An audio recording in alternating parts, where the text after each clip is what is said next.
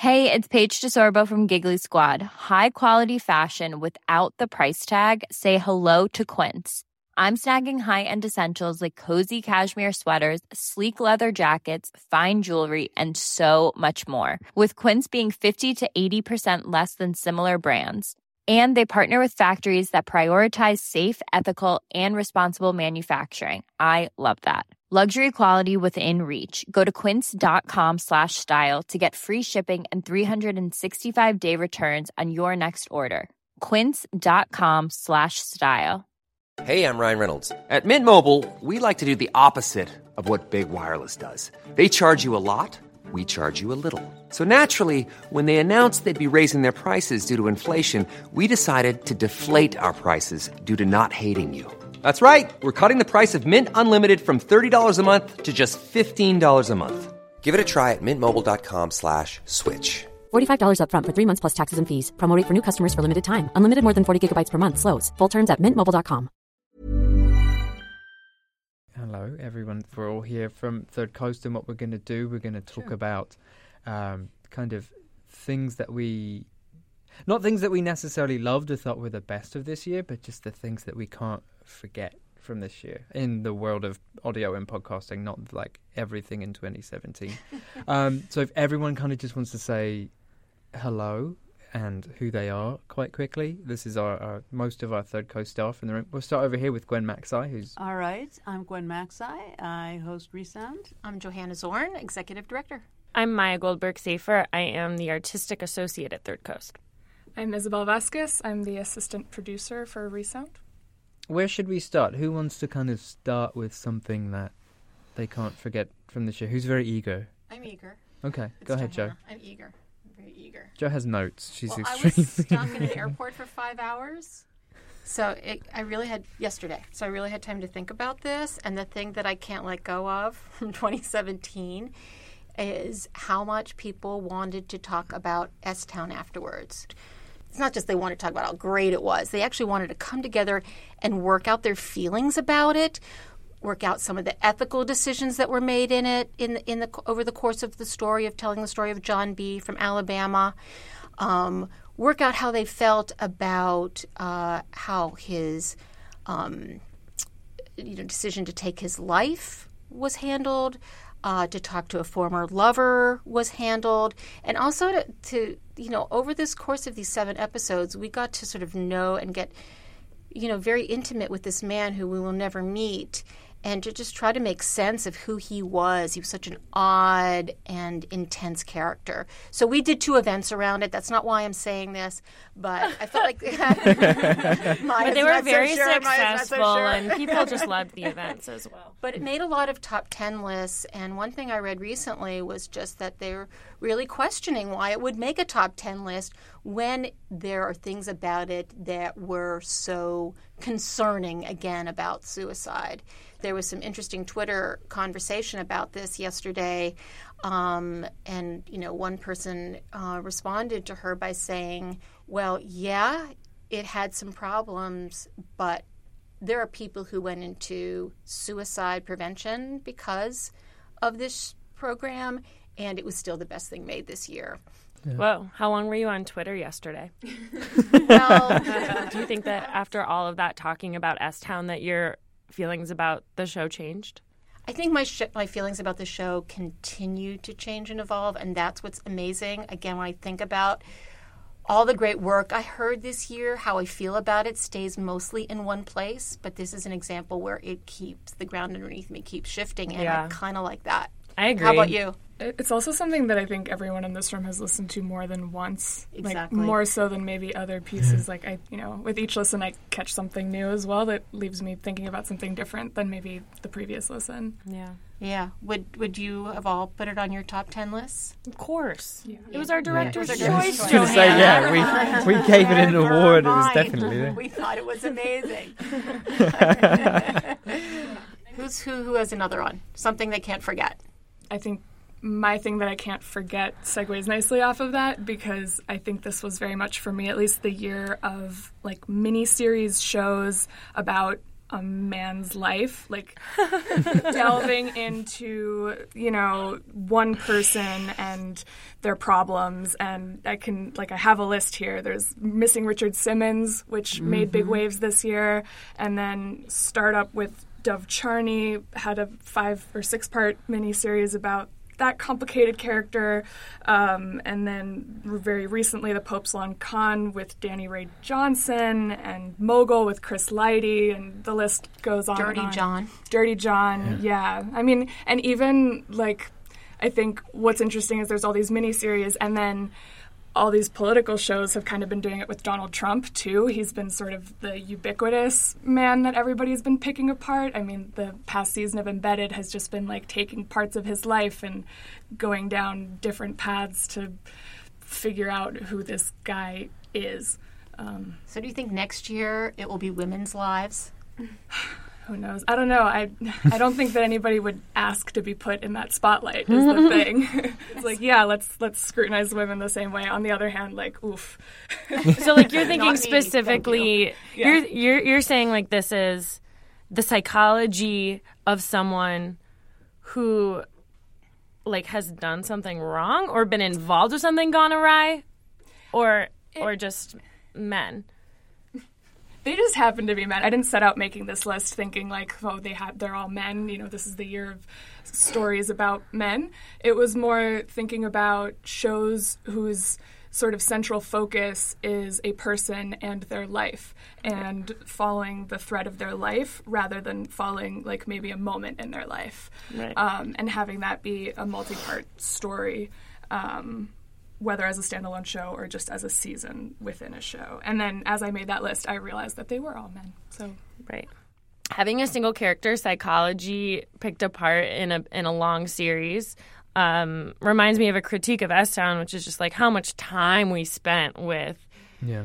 in this community in Alabama and with, with these characters um, who, for some people, the, like, blatant racism being mostly unchallenged in the story, sort of part of, woven into the story, was, like, hard to sit with for so long and and like be in these people's lives um, as that was so present. So I guess, like, this is reminding me too that these sort of long series that, like, really um, allow you as a listener to spend time with a character, to get to know them, to yeah. get these, like, details about their lives, like, that needs to be extended beyond white men. Yeah. And I think, like, your list reminds me um, of, like, how many people deserve that kind of treatment, which doesn't mean deserve it in the sense of, like, n- getting to know them as imperfect, flawed, complicated characters. Who's next? I think uh, uh, my my big thing for the year is kind of, like, the thing that I've been I've been really frustrated with in podcasting for the last few years is, like, people just make a show about a thing and it feels never ending. Like, they're just going to churn out episodes about... I make a show about, like, I don't know, like, people who walk on grass. And I've really liked the amount of um, just limited series of things that have an end um, that we're getting. And things that feel complete. No, I mean, they don't even feel complete, but just feeling like, okay, we've got the story. Or, like, the entry point is uh, an arc or a narrative or one thing. And it's not going to go on forever and ever and ever and ever. Um, and I like that as a medium, like, it's gotten to a point where you can do that. I mean, in, in speaking of this, I'm thinking of, like, Showcase, that's come out of Radiotopia, and the two series that they've done so far um, that are just limited, uh, and Hepperman's series, the the on the Heaven's Gate cult. Um, S-Town is obviously one of them. And, I mean, maybe this is all still, like, serial spawned, but um, no, that's the thing that I'm happiest of, and, like, won't forget from this year that things could end.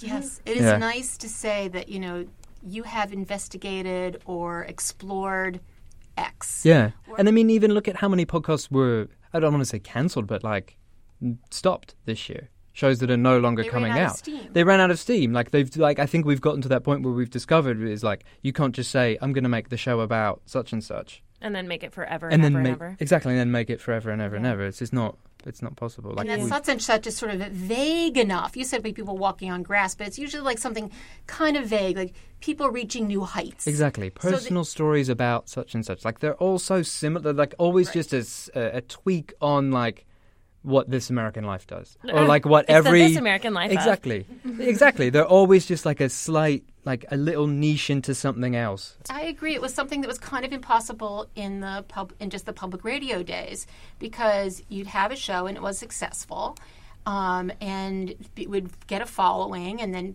stations would fundraise around it, and the last thing that would happen was that show would ever, ever go off the air.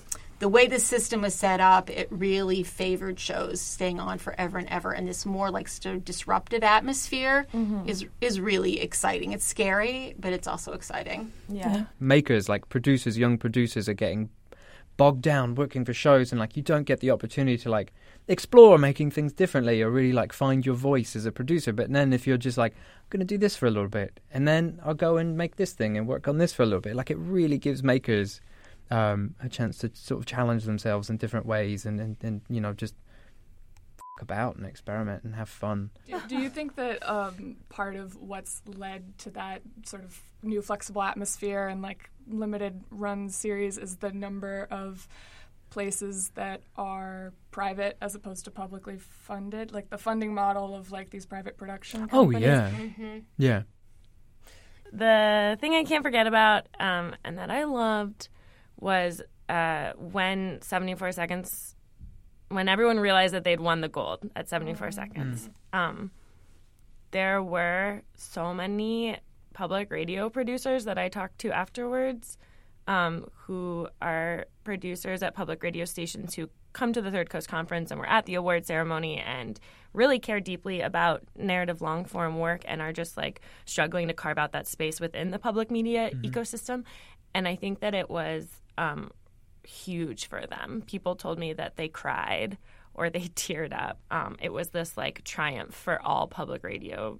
It was a triumph in that it like I think gave them energy and motivation to go back to their stations and say, look, this work is really important and it's being recognized. It didn't actually cause anything, literally. So, like, I'm really excited or hopeful that it could spill over into two thousand eighteen in terms of what people get the green light to make and, and, and at least help in some way um, to, like, fight for them to to get to make the kinds of things that they want to, because like we love hearing that stuff a lot of the time, and it's still evolving and people are still figuring out how to like use a public radio newsroom to create um, a great podcast, but it's really exciting to me. Yeah. You know, it's really interesting because there was a year that we were so excited that a podcast won a gold. Now it is like totally flipped on its head, and now we're really excited that not only public radio, but that a public radio newsroom, N P R, could win the gold. And that, I agree with you. I'm I'm really excited about that. And it's something N P R actually couldn't do on the radio. Yeah. And, like, maybe, yeah, those public radio producers were so cute because they're, like, the underdogs since they're in public radio, but they're also, like, in the newsroom, which is, like, the underdogs of the underdogs.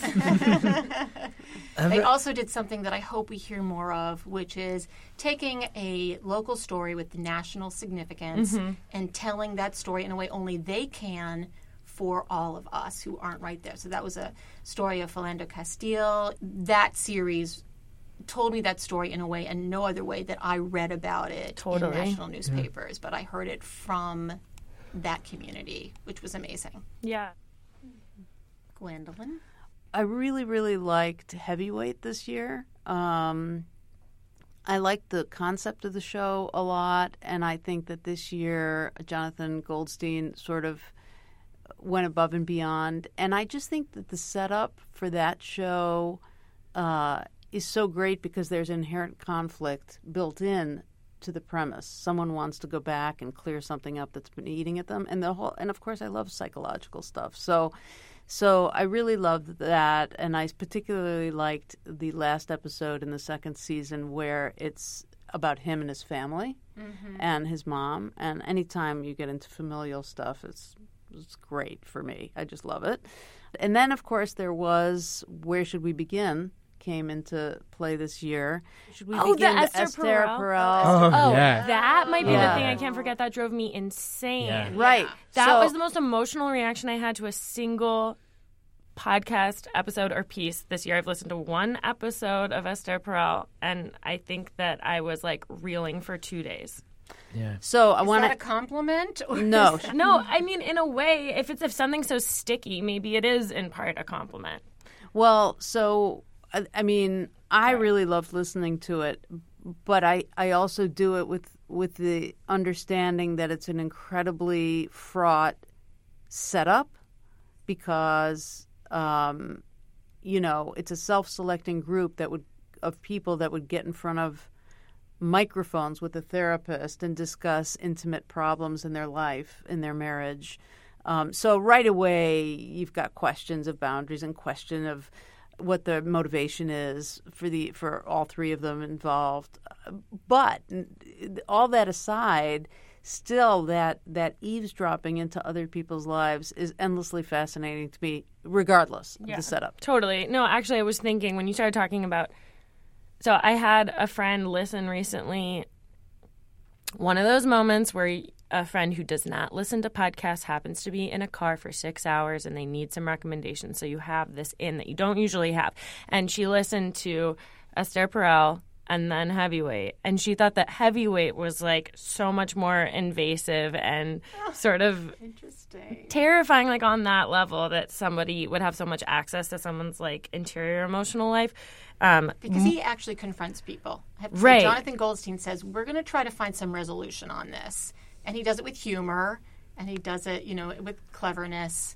But Esther Perel is actually a trained psychologist. Yeah, and like how often in how often in radio stories are we manufacturing a kind of therapy room in which people are having to enter their like totally fraught interior emotional lives and like unearth all of this stuff for the sake of the radio? Like, I guess that did challenge my initial reaction to Esther Perel, which is like, why are you recording someone's therapy? Because maybe there's a way that we make people do therapy on, in radio all the time. So maybe it's so not maybe that different. It's, maybe it's okay because we're actually saying this is this is what's happening. It is therapy. We're not trying to uh, present it as something that it's not. Maybe there's something good about that. Yeah, I don't know. So what are people looking forward to next year? Oh, well, more seasons of the stuff I love. And I guess, you know. But also allowing them to do to make something else, right? Oh, Sorry. Of course. Absolutely. Okay. All right. I'm looking for more people to rethink the form. Um, I listened to Alone, A Love Story this year, which was a memoir.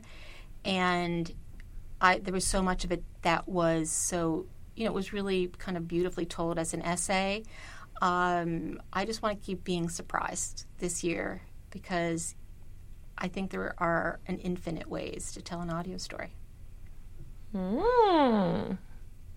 What I want is I'm remembering that um, when the um, allegations of um, harassment and um, abuse uh, and bullying against John Hockenberry came out, there was this like meta coverage of um, – you know, toxic and unsafe conditions in the workplace at W N Y C being done by W N Y C reporters. It's still happening, and it's, like, um, very impressive, I think. And there was this, like, special broadcast that they did called A Reckoning in Our Own House, and it was live on W N Y C. I was streaming it uh, online, listening to W N Y C, to their special broadcast. I knew that there were people across the country listening, too.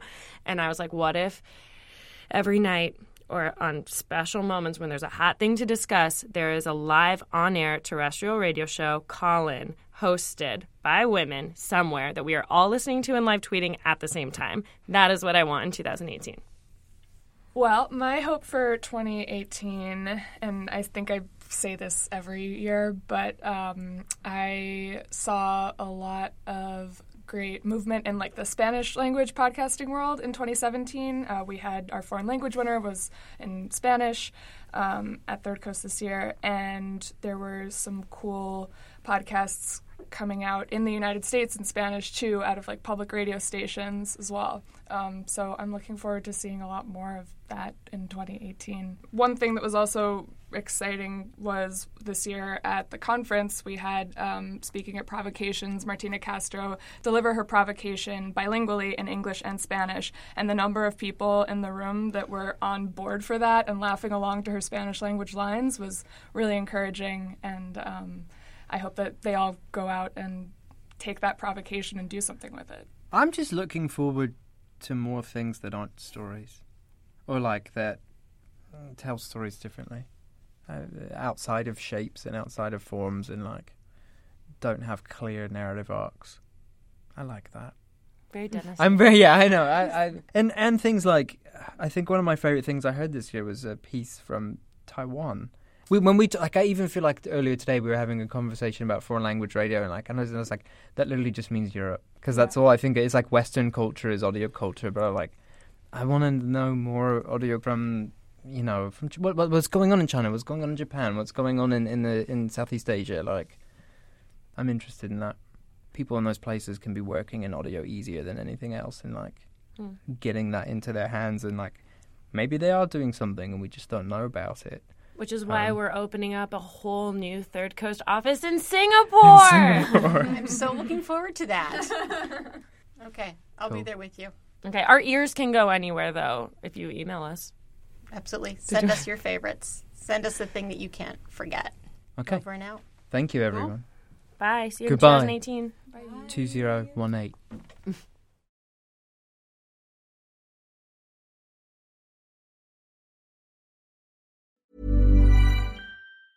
Even when we're on a budget, we still deserve nice things.